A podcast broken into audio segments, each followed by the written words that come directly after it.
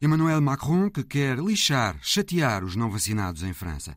Um ano do assalto ao Capitólio nos Estados Unidos, a convulsão no Cazaquistão e o reatamento das relações entre a Turquia e a Arménia.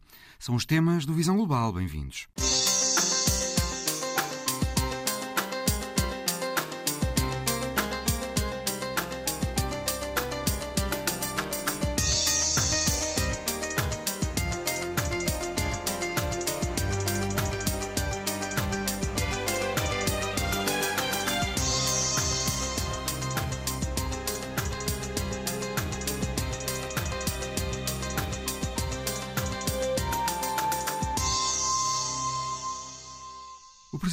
Francês teve esta semana uma declaração controversa, disse numa entrevista a um jornal que quer emmerder, lixar, chatear quem não se vacina contra a Covid-19. E é por aqui que começamos uma conversa do correspondente da Antena 1 em Paris, José Manuel Rosendo, com Pascal Perrineau, cientista político do Instituto Sciences Po, em Paris. Euh, Ele entrou em campanha da pior forma, porque um Presidente da República não pode falar daquela maneira. Um Presidente da República nunca insulta os adversários, mesmo quando se trata de pessoas que põem problemas. Não se insulta os franceses quando se é o Presidente de todos os franceses. Euh, Ele não disse que só ia irritar os não vacinados. Também disse que era gente que não merecia sequer a condição de cidadão. O Presidente da República foi longe demais. No fundo, é um Presidente da República que cede a um certo populismo, a uma certa política grosseira, vulgar, de estereótipos. E isso quer dizer o quê? Quer dizer que o Presidente está um pouco tenso, um pouco nervoso. Ça tient au fait que le président est certainement euh, un peu tendu. Uh, un peu uh, énervé. Uh, pourquoi il est tendu et énervé? E tenso e nervoso porquê? Primeiro porque preferia estar a falar de outras coisas em vez da Covid, mas é o que é. A Covid está aí e tem de se falar nela. Por isso, ele fica sem espaço para explorar outros temas, nomeadamente o crescimento económico, e reage como um jovem um pouco nervoso. Un peu comme un jeune homme un peu nerveux. Mas há nervosismo ou há calculismo e Macron sabe perfeitamente o que quer dizer. A tática consiste em tratar toda a gente que tenha dúvidas sobre a vacina como um anti-vacinas primário, um ultraconservador, idiota e imbecil. Como des anti-vaccins primaires, ultra-conservateurs, idiots, imbéciles, et de mettre les républicains avec les extrêmes. E claro, os republicanos aos extremos, à extrema-direita, à extrema-esquerda, os republicanos que não são exatamente anti-vacinas, mas sim céticos sobre estas vacinas. Quer colar os republicanos aos extremos porque eles constituem uma ameaça ao Presidente da República. Quer, no fundo, dizer que os republicanos não são gente séria. Percebemos perfeitamente que o nervosismo do Presidente explica-se pelo facto de ele saber muito bem que um candidato extremista na segunda volta vai derrotá-lo. Seja Eric Zemmour ou Marine Le Pen, Macron ganha. Ao contrário, se a candidata dos republicanos, Valérie Pécresse, for à segunda volta, aí a vitória do Sr. Macron não estará de todo garantida. E au second tour, ah, la victoire de M. Macron euh, n'est pas, euh, de toute éternité. Mais après tout, depois disso, nós vimos as sondagens e metade dos franceses não ficou chocada com Emmanuel Macron. Eles ficaram chocados com as declarações. Uma maioria dos franceses, entre 53% e 60% nas sondagens, disseram-se chocados com as declarações. Não perceberam que o presidente fale daquela forma e acho que têm razão. Agora, sobre a substância do que ele disse, claro, a grande maioria dos franceses está de acordo. Nós somos, como os portugueses e os espanhóis, um dos países com mais gente vacinada na Europa. Os franceses consideram que a única estratégia útil, não há outra, não há milagres, é estar vacinado e tentar que os 5 milhões de franceses que não estão vacinados possam também vacinar-se. Mas não se consegue vacinar essas pessoas insultando-as, claro que não.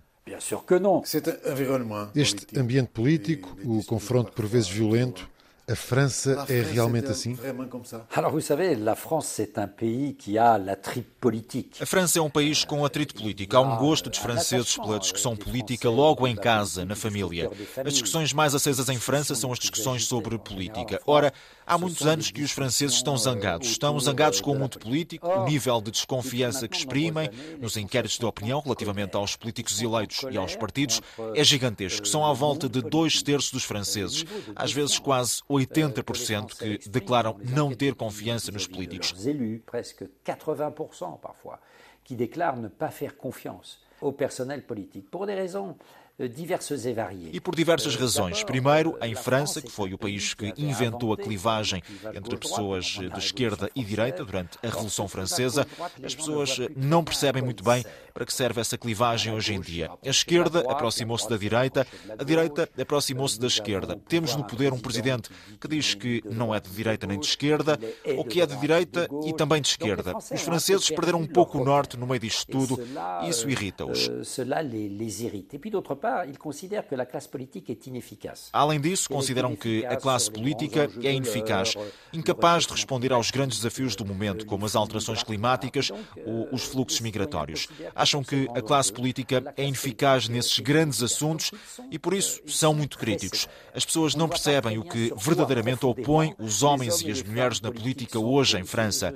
O Presidente da República diz que quer lixar os não vacinados, utilizando um vocabulário extremamente vulgar a que não estamos habituados da boca de um Presidente da República. No Parlamento, assistimos a guerrilhas de emendas. A oposição apresenta 100, 400, mil propostas de emendas para bloquear o trabalho parlamentar. Tudo isto dá a impressão de que o mundo político agita-se na sua bolha e não tenta verdadeiramente responder às expectativas e inquietações dos franceses. Ce monde politique s'agite dans sa bulle sans véritablement tenter de rencontrer euh, les attentes et surtout, il faut bien reconnaître en France, les inquiétudes des Français. L'extrême droite, elle pousse. A extrema-direita cresce, 30%, penso, entre Zemmour e Marine Le Pen. A direita aproxima-se da extrema-direita. O senhor dirá, se é mesmo assim. A esquerda quase não existe. O que é que se passa? Na verdade, estamos a viver um autêntico sismo político. Existe uma crise na clivagem entre a esquerda e a direita. E hoje os desafios da globalização e da Europa são desafios desconfortáveis para a velha clivagem entre esquerda e direita. Os desafios hoje são entre aqueles que são favoráveis à globalização, sejam de esquerda ou direita, e os que são contra. Et on voit bien que le clivage essentiel dans la société française. A clivagem essencial na sociedade francesa, quando pensamos em Macron e Le Pen, é a clivagem entre os que são a favor da globalização, como Macron, contra aquela que representa a parte dos franceses que estão extremamente preocupados com a globalização e que não veem senão inconvenientes na abertura económica, política, social e cultural.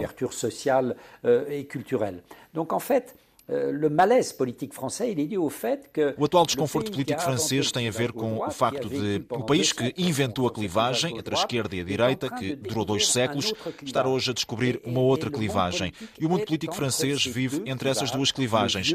A velha, entre esquerda e direita, que se pergunta, por exemplo, se a senhora Pécresse, que representa a direita, é ou não capaz de chegar à segunda volta. E depois a nova clivagem entre o mundo aberto e o mundo que se recentra na nação, que está perfeitamente perfeitamente representada pela dupla Emmanuel Macron e Marine Le Pen. Emmanuel Macron euh, et Marine Le Pen.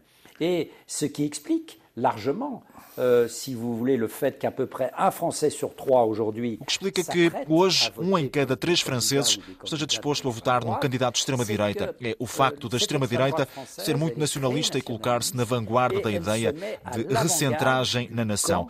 É isso que lhe dá força, porque a ideia de nação, a nação francesa, articulada na forma política de república laica, está profundamente enraizada em França. De certa forma, a inteligência dos candidatos de extrema-direita foi terem sabido lançar uma autêntica OPA à República, à laicidade e à nação.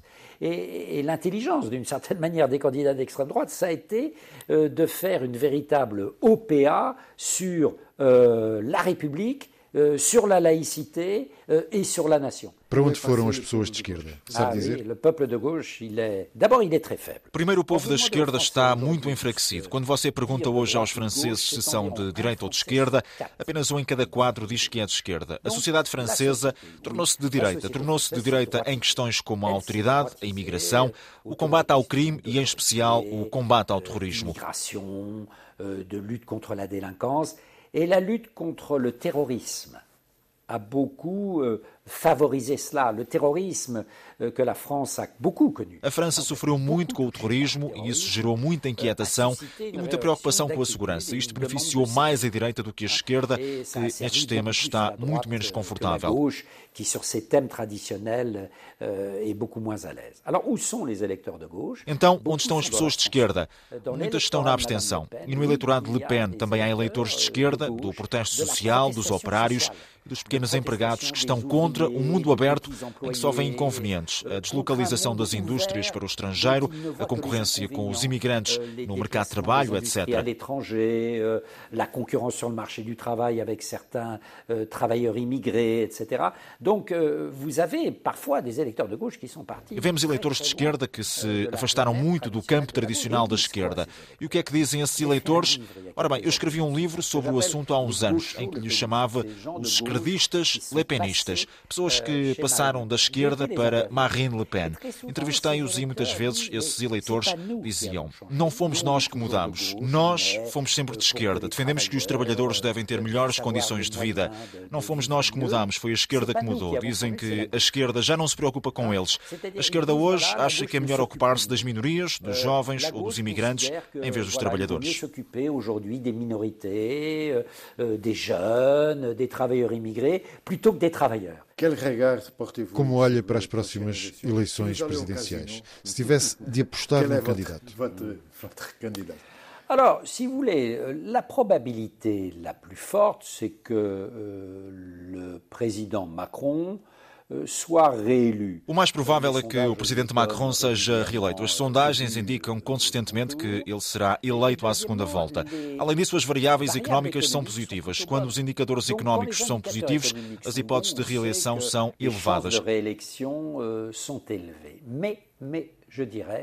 Il y a toujours une variable qui est la variable psychologique. Mas há sempre uma outra variável que é a variável psicológica. Os franceses, como uh, os portugueses, como os espanhóis, como os alemães, funcionam também por afetos, por sentimentos. A política também é isso. E o presidente, apesar de ser apoiado por um quarto dos franceses que vão votar nele na primeira volta, não tem o amor dos franceses. É preciso perceber que existe em França um anti-macronismo que está mais ligado aos comportamentos do presidente do que às suas políticas.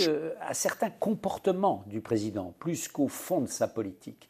Euh, le président a pu être, dans les années passées, assez méprisant. O presidente foi nestes anos muito paternalista e muito distante dos franceses. É-lhe apontado muitas vezes um certo paternalismo. Alguém que está numa espécie de torre de marfim que não compreende as angústias das pessoas de baixo. Das pessoas, por exemplo, que se exprimiram no movimento social dos coletes amarelos e que agitaram a sociedade francesa durante vários meses. Essas pessoas têm a sensação de que o presidente não as compreende e que está muito longe do mundo delas. Que le président ne comprenait pas était très loin de ce monde-là. Quem vai passar à segunda volta? Alors, pour l'instant, c'est extrêmement serré entre deux femmes, Marine Le Pen Neste momento, a luta está muito cerrada entre duas mulheres, Marine Le Pen e Valérie Pécresse. Neste momento, Valérie Pécresse pode sonhar em passar à segunda volta em vez de Marine Le Pen. Isso iria mudar tudo, porque seria uma candidata de um grande partido, o Partido Conservador Francês dos Republicanos, ainda por cima uma mulher que discutiria a eleição com um homem que é, por definição, menos jovem do que em 2017 e que já não será o candidato de novidade. Em 2017, o eleitorado de Macron foi, sobretudo, um eleitorado de centro centro-direita. Será que esse eleitorado de centro-direita permanecerá fiel a Emmanuel Macron ou voltará para Valérie Pécresse? A minha opinião é da resposta a essa questão que vai depender do resultado da eleição presidencial. Valérie Pécresse, c'est, à mon avis, euh, de la réponse à cette question que dépend euh, l'issue de l'élection présidentielle. Pascal Perrineau, politólogo do Instituto Sciences Po de Paris. Fez na quinta-feira um ano que foi o assalto ao Capitólio, em Washington. Uma multidão de apoiantes de Donald Trump invadiu o edifício quando se ia fazer a certificação da vitória de Joe Biden nas presidenciais. Esses apoiantes gritaram que a eleição tinha sido roubada e ocuparam o Capitólio durante quatro horas. Uma ação violenta, da qual resultaram cinco mortos, outros quatro polícias que se suicidaram depois do que se passou e ainda 140 polícias feridos. Um ano depois, os inquéritos indicam que 70% dos eleitores republicanos ainda pensam que a eleição foi roubada. Isso significa, Bernardo Pires de Lima, boa tarde, que a base eleitoral republicana continua essencialmente trampista? Boa tarde. Um, a base e a, e a cúpula. Aliás, percebe-se pela triste imagem que correu as televisões do minuto de silêncio em memória uh, dos que morreram no ataque. Nenhum membro da bancada, à exceção da congressista Cheney, uh, esteve presente uh, sentada no hemiciclo. Se calhar esse Portanto, trampismo nós... da cúpula é mais tático do que outra coisa, não é? Não, o que nós sentimos é aquilo que não, não é propriamente uma surpresa. O Partido Republicano foi completamente capturado pela forma de exercício do poder eh, de Donald Trump e da sua entourage. No fundo, toda a, a, a, a fórmula trazida para a campanha de 2016, que depois tem sucesso eleitoral seja em intercalares, seja em presidenciais. E mesmo a votação em 2020 cresceu bastante face a 2016. Portanto, não há razão nenhuma para, na, na, na cabeça uh, dos, não é só dos eleitores, é dos eleitos republicanos, não considerar que essa fórmula é a forma que os levará ou que os manterá no, no poder em 2022 nas intercalares e no, no, no, no, ciclo eleitoral para as presidenciais em 2024. Por isso eu falava é que... eventualmente em taticismo político. Não, eu acho que já não, já não, já não estamos aí. Nós estamos num, numa frente uh, muitíssimo estrutural dentro do Partido Republicano de convicção de que há um lado uh, da política americana, das instituições americanas que estão uh, à revelia do que são os valores tradicionais eh, hiperconservadores e, portanto, eh, não reconhecem qualquer tipo de legitimidade ao adversário. O adversário é um inimigo eh, e, portanto, só a anulação do adversário através de táticas conspirativas, de estratégias de uh, negação da sua legitimidade, agressividade de discurso, que depois vai de cima para baixo, não é? Vai até ao, à, à, generalidade dos cidadãos que, armados uh, em milícias, uh, com uma, uma grande contemplação em relação a grupos extremistas, uh, sejam negacionistas ou de supremacistas brancos espalhados pela América, constitui um corpo que representa praticamente metade da população americana. E, portanto, isto já não é tático isto é estrutural no Partido Republicano, no seu eleitorado, na sua narrativa, na sua maneira de interpretar o momento histórico da América. Tem um homem que os leva ao topo, chamado Donald Trump, e aquilo que nós vamos perceber é se as investigações ao ataque de 6 de janeiro do ano passado vão chegar, não é só ao círculo próximo dele, vão chegar a ele próprio como o, o, o responsável moral e político pela invasão e haver uma sentença que produza efeitos de inibição de recandidatura. É Acreditas que, que haverá ainda alguma possibilidade disso acontecer? Do é processo isto, isto, do Capitólio levar ao impedimento de Trump de se candidatar em 2024? Não sei qual é a sentença. É preciso provar. O que nós percebemos pelo discurso do Joe Biden no Congresso é que, do ponto de vista político, o atual presidente já eh, sacou a responsabilidade máxima ao antigo presidente. Não vimos o anterior presidente atuar depois de incitar a multidão. Estava sentado numa sala de jantar privada, não na sala oval da Casa Branca, a ver tudo na televisão, sem fazer nada durante horas, enquanto a polícia era agredida, vidas estavam em risco e o Capitólio cercado. Isto não foi feito por um grupo de turistas. Isto foi uma insurreição armada. Não estou a desembrulhar o passado, estou a garantir que ele não é enterrado.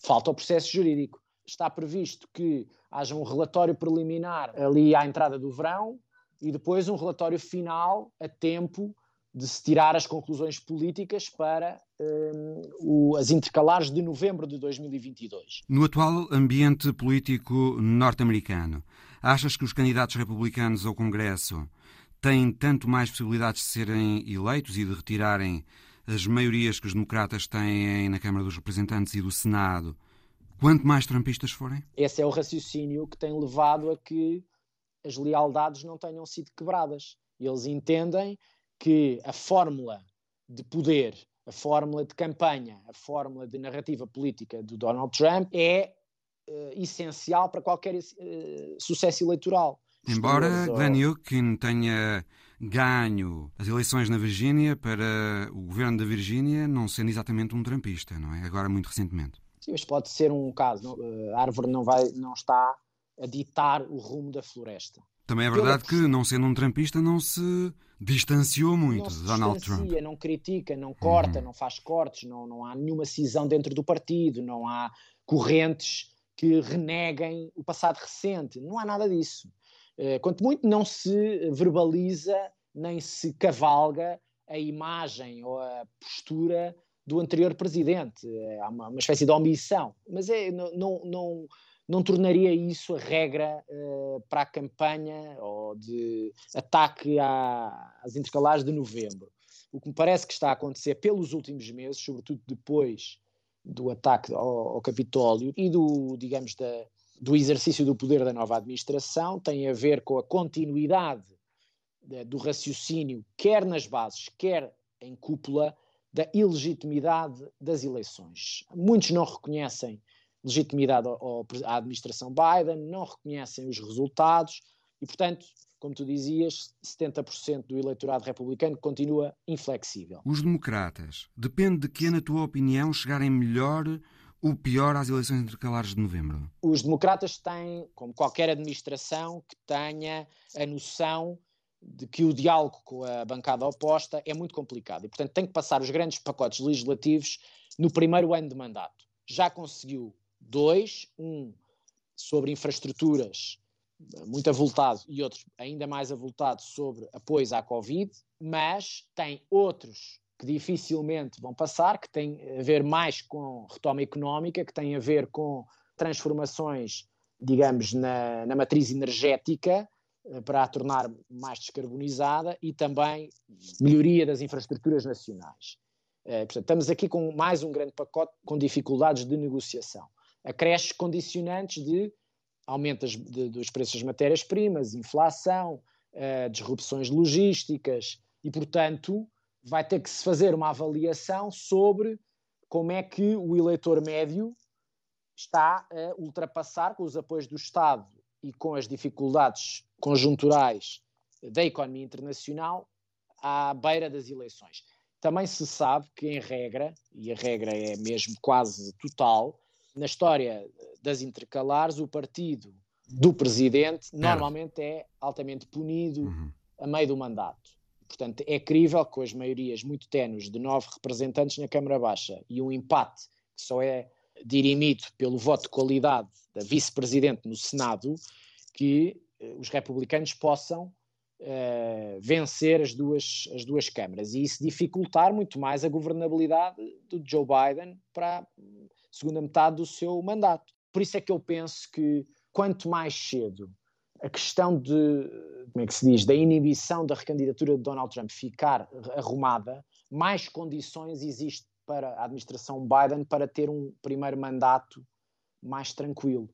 Por isso é que o, o Joe Biden faz o discurso que faz, que é responsabilizando imediatamente, neste primeiro aniversário do ataque, o presidente Trump sobre os acontecimentos sem esperar pelo final da investigação judicial, para que haja uma responsabilização do presidente Trump o mais rapidamente possível para o tentar tirar do caminho o mais rapidamente possível também. E com isso diminuir as hipóteses dos republicanos nas intercalares deste ano e nas presidenciais de, de 2024. Penso que é esta a lógica. Com tanta gente nos Estados Unidos ainda a acreditar que a eleição presidencial de 2020 foi roubada a Donald Trump, as operações para a supressão do voto que tem havido em algumas legislaturas estaduais republicanas e com as máquinas eleitorais nos Estados também mais partidarizadas, em reação ao que aconteceu em 2020, não achas que estão reunidos os ingredientes para novas contestações de um lado e do outro sobre os resultados quando forem as intercalares? Absolutamente. Então, eu acho que a, uh, a antecâmara do dramatismo está montada. E aquilo que muita gente diz, eh, muitos analistas dizem, é que o que nós testemunhamos em direto no dia 6 de janeiro de 2021 pode ser apenas uma amostra do que pode vir a acontecer em futuros ciclos eleitorais. Não é só pela vulnerabilidade eh, do sistema eleitoral, vulnerabilidades técnicas, vulnerabilidades legais, vulnerabilidades de harmonia entre os Estados, de praxis eleitoral, mas também porque hoje sabemos que há uh, afetos, eu já não lhe fato afetos, mas acho que a palavra já é mais fanáticos do Donald Trump, candidatos àquilo que são, na hierarquia da, estadual, às figuras que, por lei, têm a incumbência de zelar pela monitorização, pela legalidade, eh, pela transparência do processo eleitoral, e, portanto, no fundo, são os, os, uma espécie de diretores estaduais do processo eleitoral, que vão ficar com a faca e o queijo na mão. É evidente que depois há tribunais, há processos de recontagem, tudo isso, mas são figuras que vão estar no olho do furacão. E essas figuras vão a jogo para serem eleitas para esses cargos já em novembro. E são mais de 120 espalhadas pelo país. Portanto, isto com as mais de 400 emendas que os republicanos tentaram aprovar de uh, restrições ao voto ao longo dos últimos 12 meses no Congresso, com todo o ambiente de agressividade, de negacionismo, de uh, teorias da conspiração, de uh, inflexibilidade contra a legitimidade dos resultados e da administração em exercício, da administração Biden, nós temos um quadro de enorme vulnerabilidade democrática. e esta vulnerabilidade democrática pode ter se não houver responsabilidade de parte a parte, se houver disputas muito competitivas uh, estadualmente, se houver um tipo de campanha onde grupos extremistas façam, tenham o seu papel, seja de vigilância de urnas, como já aconteceu, seja de invasão de parlamentos estaduais, como também já aconteceu nos últimos anos, podemos uh, esperar tudo. Outro país na vizinhança da Rússia que entrou em convulsão, agora o Cazaquistão, protestos contra uma decisão governamental que removia os tetos para os preços dos combustíveis, degeneraram em violência, com vários mortos, edifícios públicos incendiados, o aeroporto principal da capital, Almaty, ocupado durante algum tempo, e esses protestos, que começaram por ser por causa dos preços dos combustíveis, às tantas evoluíram para uma contestação aberta a Nazarbayev, que foi presidente desde a independência do Cazaquistão em 1990 até há dois anos, mas que ainda se mantinha à frente do Conselho de Segurança e, portanto, na prática, presidente de facto do país. José Milhazes, boa tarde. Significa que há um cansaço de parte da população cazaque com o regime? Claro que há. Tanto mais que o regime cazaque não deu aquilo que as pessoas estavam à espera. É que o Cazaquistão é um país muito rico, eh, com uma população eh, muito pequena, mas o certo é que a grande maioria da população vive abaixo do nível de, de pobreza. E foi isso que fez estourar esta situação. Aquilo no, no, no, no, Cazaquistão, a política está nas mãos de clãs. E o clã principal, que era o clã de Nazarbayev, dominava completamente tudo, viviam à grande e à francesa, porque Nazarbayev continuava, no fundo, a ser o homem que mandava em tudo. Entretanto, o presidente Tokayev removeu Nazarbayev da chefia do Conselho de Segurança. De resto, nem sequer se sabe neste momento qual é o paradeiro de Nazarbayev. Uma tentativa de acalmar os ânimos. Zé, há o receio no Cazaquistão e no grande aliado, a Rússia, de que este país venha a ser alvo também de uma tentativa de revolução colorida? como aconteceu na Bielorrússia, na Ucrânia e na Geórgia? Nunca, esse cenário nunca está de parte. Este não é o primeiro levantamento que foi uh, uh, afogado em banho de sangue. Aconteceram outros em 2016, em 2011, e não foram tiradas as devidas conclusões. Aqui o problema é ou as elites decidem de uma vez por todas terem mais cuidado ao tratarem os seus cidadãos, e principalmente no que diz respeito à repartição da, da, da, da riqueza, ou então isto vai ser uh, uma coisa, já é uma coisa periódica no Cazaquistão e noutros países da antiga União Soviética. É a própria integridade da, da, da, do Cazaquistão que está em causa. O Cazaquistão é um país muito grande, tem uma grande minoria uh, pró-russa e russófona mesmo, se as coisas começarem a dar para o torto e a Rússia começar a ver a sua influência a enfraquecer na região, poderá enveredar pelo mesmo que fez com a Ucrânia, porque há regiões passaram a ser do Cazaquistão só na era soviética, porque as fronteiras na era soviética e entre as repúblicas não eram fronteiras estatais, eram fronteiras administrativas. E os dirigentes soviéticos mudavam como queriam. O caso da Crimeia e o Cazaquistão ao outro. E isto aqui pode ser um perigo que espreita ao Cazaquistão no futuro, caso não sejam feitas reformas profundas e caso as tropas estrangeiras que entraram no Cazaquistão não saiam de lá rapidamente. Os Estados Unidos vieram criticar o facto do Cazaquistão ter pedido ajuda militar à Rússia para conter esta revolta. Mas vamos ver. Essa ajuda foi pedida no quadro institucional da Organização do Tratado de Segurança Coletiva da região. E não foram só os russos que enviaram tropas. Outros países dessa organização também o fizeram. As críticas dos Estados Unidos é como se a Rússia criticasse os Estados Unidos ou outro país da NATO por pedir ajuda externa no quadro daquilo que está estabelecido na Aliança Atlântica. Pois, mas aqui há um problema. É que na história da NATO não há um exemplo de os países da NATO terem invadido um país da NATO, nem terem enviado tropas para esse país a fim de defender, digamos, a integridade territorial a NATO funciona é quando existem ameaças externas em relação a países da NATO, aí é que pode ser acionado o artigo 5. Aqui, esta organização de que falaste faz mais lembrar o, o Pacto, o Tratado de Varsóvia, porque ele foi criado um pouco à imagem e semelhança da NATO. Mas a única coisa que realizou durante a sua história foi invadir países membros dessa mesma organização e nunca ir em ajuda de países dessa organização que tivessem, digamos, sido alvo de ameaças externas. E isto aqui é muito importante, até porque os cazaques podem se sentir diminuídos e até humilhados.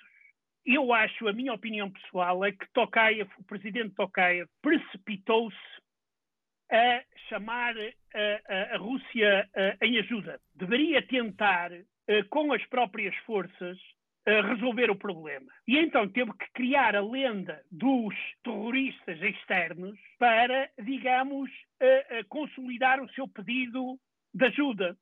Aqui parece-me mais que o que aconteceu é que Tokayev, quando começou a mexer no pessoal de Nazarbayev, ao retirar Nazarbayev do cargo de presidente do Conselho de Segurança, ao demitir um sobrinho de Nazarbayev, que era vice-chefe do Serviço Secreto, e ao demitir o próprio chefe do Serviço Secreto, que era uma pessoa odiosa, mas muito ligado ao clã Nazarbayev, é quando ele começa a fazer isto que aparecem os tais terroristas nas ruas. E há fortes indícios de que esses grupos armados tenham sido treinados pelos próprios serviços secretos. Foram revelados mapas com centros de treino dessas pessoas pelos serviços secretos cazaques. Claro que o, os protestos começaram de forma espontânea, mas são utilizados pelas várias clãs para os seus objetivos políticos. Agora, o fundamental é que esta organização do Tratado de, de Segurança, fundamental agora é que os soldados enviados para lá não entrem em confrontos diretos com a população. E, por exemplo, no caso dos russos, Putin está a ter muito cuidado nisso.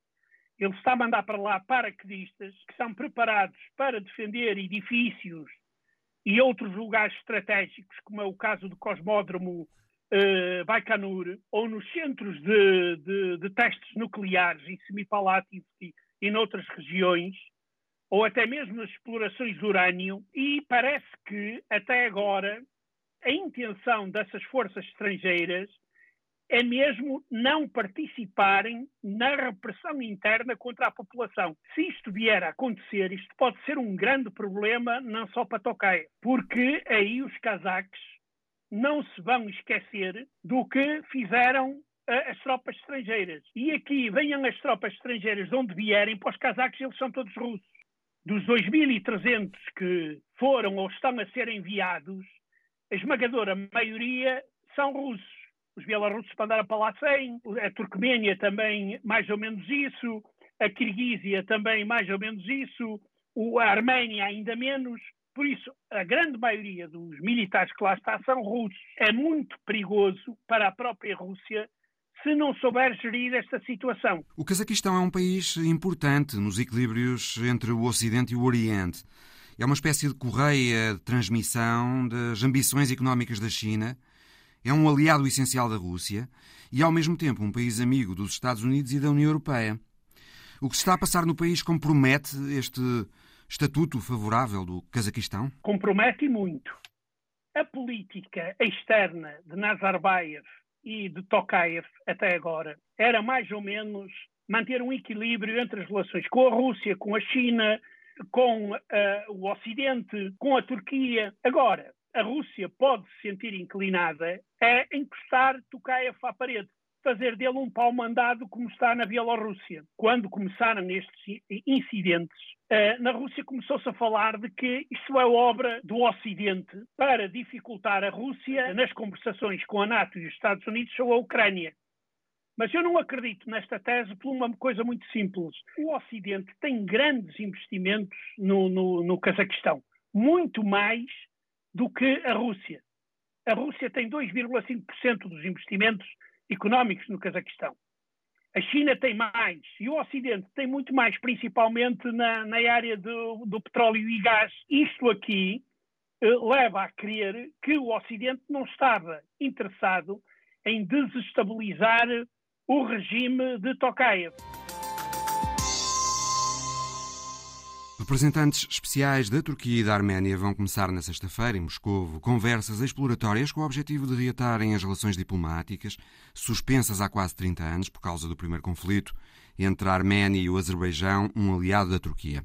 Estão já em marcha medidas geradoras de confiança para que as conversações possam avançar. Uma delas, as companhias aéreas turca e arménia, que já começaram a preparar o regresso das ligações aéreas entre os dois países, e outra, o fim da proibição de importar produtos turcos, que foi imposta pela Arménia há um ano, depois da derrota na guerra com os azeris, ajudados pelos turcos.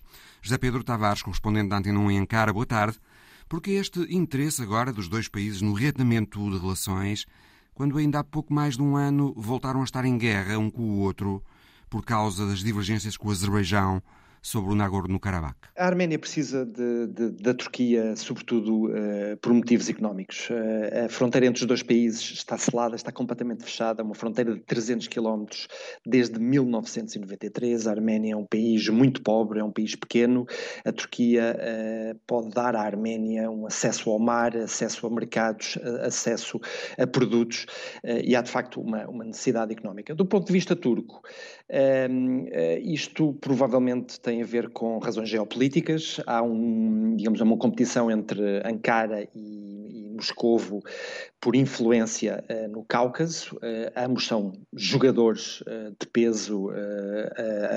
Moscovo, aliado da Arménia, a Turquia, aliado do Azerbaijão, com tropas presentes no terreno, e, e isto, uma normalização das relações entre a Arménia e a Turquia, viria fortalecer o papel da, da Turquia na região. Para além disso, iria provavelmente também um, melhorar a imagem de Ankara em muitas capitais uh, ocidentais, uh, nomeadamente capitais europeias e, e em Washington. Uh, a imagem da, da, Turquia neste momento é muito negativa em muitos países ocidentais devido a uma série de, de, de razões, enfim, falhas democráticas, problemas no Estado de Direito na Turquia, questões de direitos humanos, perseguição dos curdos, mas também as intervenções turcas na Síria Síria, na Líbia uh, e, e noutros teatros de guerra, um, e, e, enfim, uma, uma normalização das relações com, com, a Arménia iria certamente fazer ganhar pontos a Ankara. Estas são as, as primeiras negociações diretas eh, entre a Arménia e a Turquia desde 2009, 2010. Nessa altura, um, enfim, umas negociações semelhantes produziram um acordo, mas este, infelizmente, nunca foi ratificado pelos parlamentos uh, dos, uh, dos dois países. Na altura, penso uh, que porque a Turquia exigiu, na altura, a retirada das tropas arménias do enclave azeri de Nagorno-Karabakh. Exatamente. Há, há, dois grandes temas que envenenam, de facto, desde, desde há muito tempo as relações entre a Arménia e a Turquia. Por um lado, a questão do genocídio arménio. Uh, isto uh, refere-se, enfim, às, às, matanças de arménios e turcos que ocorreram em 1915, uh, eh, na altura do colapso do Império Otomano. O, os arménios revoltaram-se contra os, o, enfim, o regime otomano na, na altura e morreram, morreram cerca de um milhão e meio de, de, de arménios morreram também centenas de milhares de turcos. Os arménios mantêm que esse, esses acontecimentos referem-se ou, ou caracterizam-se por, um, por, enfim, por uma ação de genocídio, uma ordem vinda de alguns generais otomanos. Os turcos dizem que não, que foi uma situação de guerra civil com muitas vítimas de parte a parte, mas nunca houve uma ordem de genocídio étnico como os arménios defendem.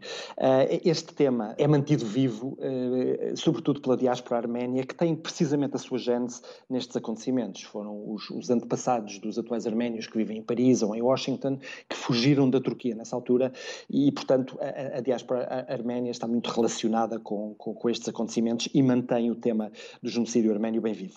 O segundo grande tema que, que de facto tem envenenado as relações entre a Arménia e a Turquia é a ocupação, foi a ocupação do, do enclave de Nagorno-Karabakh, um, um, pedaço eh, de, de, enfim, de território azeri que era maioritariamente habitado por arménios e que foi em 1994, pouco depois da, eh, da independência dos dois países da União Soviética, ocupado por separatistas arménios. E essa era sempre uma, uma das um, eh, pré-condições dos turcos para a normalização das relações com a Arménia, era que uh, os arménios retirassem uh, do, do enclave de Nagorno-Karabakh. Ora, uh, no ano passado houve de facto uma guerra, uma guerra feroz, morreram mais de 6.500 pessoas, mas a verdade é que o Azerbaijão conseguiu libertar uma parte muito grande deste enclave de Nagorno-Karabakh um, e reconquistar terreno que tinha sido perdido em 1994 com o apoio turco, com o apoio militar turco, sobretudo apoio de drones turcos que fizeram de facto a, a diferença nessa guerra.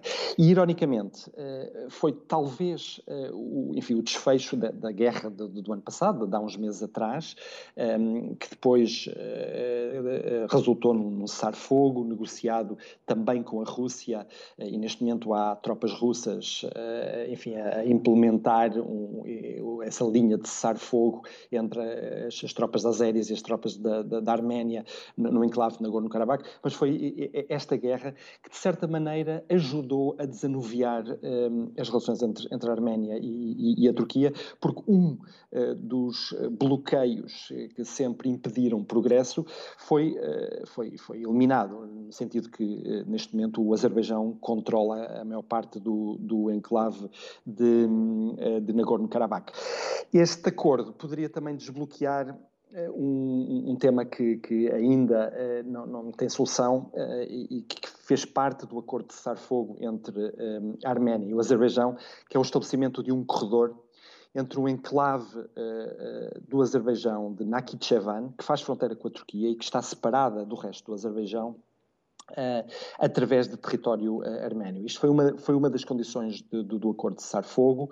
Este, este corredor que ligaria, de facto, essas duas partes do território azeri através do território arménio se, se, uh, seria patrulhado por, por tropas russas e controlado por tropas russas para assegurar a, a passagem segura de mercadorias e, e, pessoas. É algo que a Turquia quer, até porque permitiria uma ligação direta entre o território turco, eh, através de Nakhichevan, eh, para o Azerbaijão, para o resto do Azerbaijão, para Baku e depois, eventualmente, até para um, ehm, uh, eh, enfim, o, Mar Cáspio e, uh, e, o Turcomenistão e outro, outros estados da, da, Ásia Central. Um... Zé Pedro, é significativo que o governo arménio não tenha colocado pré-condições para avançar com estas conversações. Esse problema, por exemplo, que referiste do reconhecimento turco do genocídio arménio em 1915 que é exigido por muitos arménios, a começar pelos arménios da diáspora, ele não está em cima da mesa. É outro sinal de que há mesmo vontade em que o restabelecimento das relações se faça. Exatamente. A Arménia está numa posição uh, difícil. Uh, uh, perdeu a guerra enclave de Nagorno-Karabakh, tem problemas económicos. Mas há quem diga que a diáspora arménia, que é muito vocal, digamos, sobre a questão do reconhecimento do hum, genocídio arménio por parte da Turquia, vai opor-se a qualquer acordo de reatamento de relações que não contempla essa questão do reconhecimento do genocídio. Eh, certamente, aliás, a oposição arménia, nomeadamente a oposição mais nacionalista, tem, eh, tem, tem de facto levantado esses fantasmas uh, que foram reavivados também com, com o apoio turco ao, ao, Azerbaijão. Mas a verdade é que o, o presidente uh, arménio, uh, Nikol Pashinyan, tem um, um, um mandato estável e provavelmente irá tentar essas, essas negociações. Aliás, estas reuniões bilaterais que agora vão ocorrer entre a Turquia e, e, e a Arménia eh, foram eh, acordadas eh, em reuniões diplomáticas numa plataforma do, do Cáucaso que incluíam diplomatas da Rússia, da Geórgia, mas também do Azerbaijão e, e do Irão. E, e um elemento do governo turco que... revelou que Joe Biden também pediu recentemente a Erdogan que trabalhasse para restabelecer as relações diplomáticas com a Arménia. Isso também terá pesado na decisão de avançar para estas conversações agora. Sem dúvida, como eu disse no início, um dos motivos turcos para avançar com, com, com estas negociações é provavelmente tentar eh, ganhar pontos junto a algumas capitais ocidentais, nomeadamente em Washington. As relações entre os Estados Unidos eh, e a Turquia são péssimas. Sabe-se a importância da diáspora eh, arménia nos Estados Unidos. Aliás, Joe Biden reconheceu o genocídio arménio e, portanto, um, um progresso nestas relações bilaterais iria certamente ajudar no, na, na, melhoria de, de, das relações entre Ankara e, e Washington. O reatamento de relações entre a Arménia e a Turquia reduz a influência russa na região. De certa maneira. De certa maneira e é isso que também interessa aos Estados Unidos. Exatamente. Quer nos Estados Unidos, quer a Europa, uh, olham, olham um pouco para, para, para, a influência russa em alguns destes países uh, e, e, e, tentam encontrar soluções alternativas para um, um, enfim, uma hegemonia ou uma dominância de Moscou sobre estas, estas capitais e estes regimes e, portanto, qualquer processo que equilibre é, enfim, a influência de Moscou nestes países é provavelmente positivo para Washington e para a União Europeia. A proibição de importar produtos turcos estava a prejudicar os negócios arménios que dependem de produtos turcos. Havia produtos turcos que continuavam a entrar por países terceiros na Arménia, mas mais caros. A possibilidade de os substituir por equivalentes chineses não resultou por causa das dificuldades logísticas que existem hoje para a importação de bens eh, chineses, e os produtos turcos tornaram-se agora ainda mais atrativos por causa da desvalorização da lira. Zé Pedro, ter acabado agora no início do ano com a proibição de importar produtos turcos era também um imperativo económico para o governo arménio, como dizias no início desta nossa conversa. Sem dúvida, a Arménia é um país, é um país pobre, é um país uh, que está fechado eh, dentro das montanhas do Cáucaso, não tem acesso direto ao mar uh, e, e, de facto era, era, um, era um pouco uh, anacrónico que ali ao lado, com uma, uma, uma economia tão pujante e tão grande como a Turquia, os arménios não, não, não conseguissem fazer negócio através, através da fronteira. os produtos turcos chegam à Arménia, mas chegam à Arménia sobretudo através da Geórgia. Aliás, como, como tudo, eu próprio já viajei para a Arménia, uh, estive na fronteira entre a Turquia e a Arménia várias vezes, uh, mas uh, via Yerevan, porque Yerevan vê-se da fronteira entre, entre, entre a, a, Turquia e a Arménia, mas se quiser viajar para a Arménia, terá que ir à volta pela Geórgia, via, via Tbilisi, e depois viajar de Tbilisi para Yerevan, uma volta, uma volta enorme, e é essa volta que também fazem os produtos turcos que chegam à, à Arménia, obviamente obviamente eh, mais caros. A fronteira está completamente selada desde 1993. Aliás, eh, há uma presença militar russa eh, na fronteira entre a Turquia e a Arménia. Há bases militares russas do lado arménio, obviamente, junto à fronteira com, a Turquia. A abertura desta, desta fronteira seria, um, enfim, iria certamente provocar um boom económico para Yerevan, mas também para algumas cidades do leste da Turquia que, que estão muito próximas de, enfim, de, de, de Yerevan e, e, da Arménia um, e, um comércio uh, bilateral, um comércio de fronteira ajudaria uh, certamente uh, economia, as economias locais, as economias regionais e sobretudo a economia nacional da, da Arménia e este será um dos motivos pelos quais o presidente arménio Nikol Pashinyan está tão interessado em avançar com este processo de normalização das relações com, com a Turquia. A história da semana de Alice Vilaça chega-nos da Tailândia. Maya Bay, a praia de areia branca que ficou famosa no filme A Praia, realizada por Danny Boyle e protagonizada por Leonardo DiCaprio, reabriu. quase quatro anos depois das autoridades tailandesas a terem fechado para permitir que o ecossistema se recuperasse do impacto de milhares de visitantes todos os dias. A praia fechou ao público em 2018 e, com a ajuda de funcionários e biólogos marinhos do Parque Nacional, a replantação de corais e da vegetação reabilitou os ecossistemas de Maya Bay. As equipas que ajudaram à recuperação do ecossistema dizem que estava tudo morto. Não havia vida naquelas águas azuis turquesa, nem corais, nem peixes, nem tubarões. No coral, no fish, no sharks, no nothing. Agora, quase quatro anos depois, a água está limpa e a vida voltou. Fish are come back, the reef are come back, the shark are come back, and the gnats are come back on the island. E os tubarões também. Uma câmara subaquática instalada na Bahia permitiu aos cientistas contar até 100 tubarões de ponta preta. Em 2018, quando a praia foi encerrada, estimava-se que os tubarões fossem apenas seis.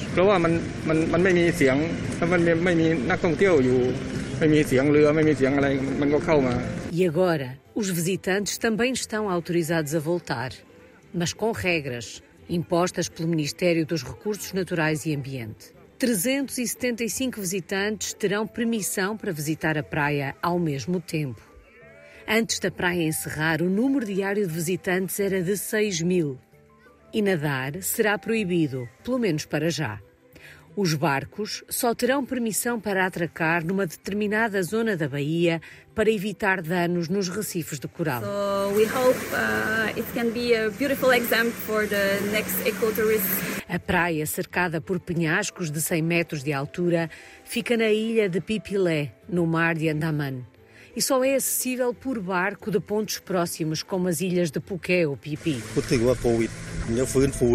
A praia está reaberta, mas será uma miragem para a grande maioria dos turistas, impedidos de entrar na Tailândia devido às apertadas restrições sanitárias. Desde dezembro de 2021, que a atribuição do Passe Tailândia se encontra suspensa para todos os novos registros, com obrigação de quarentena quando permitida a entrada. O Visão Global volta para a semana. Até lá.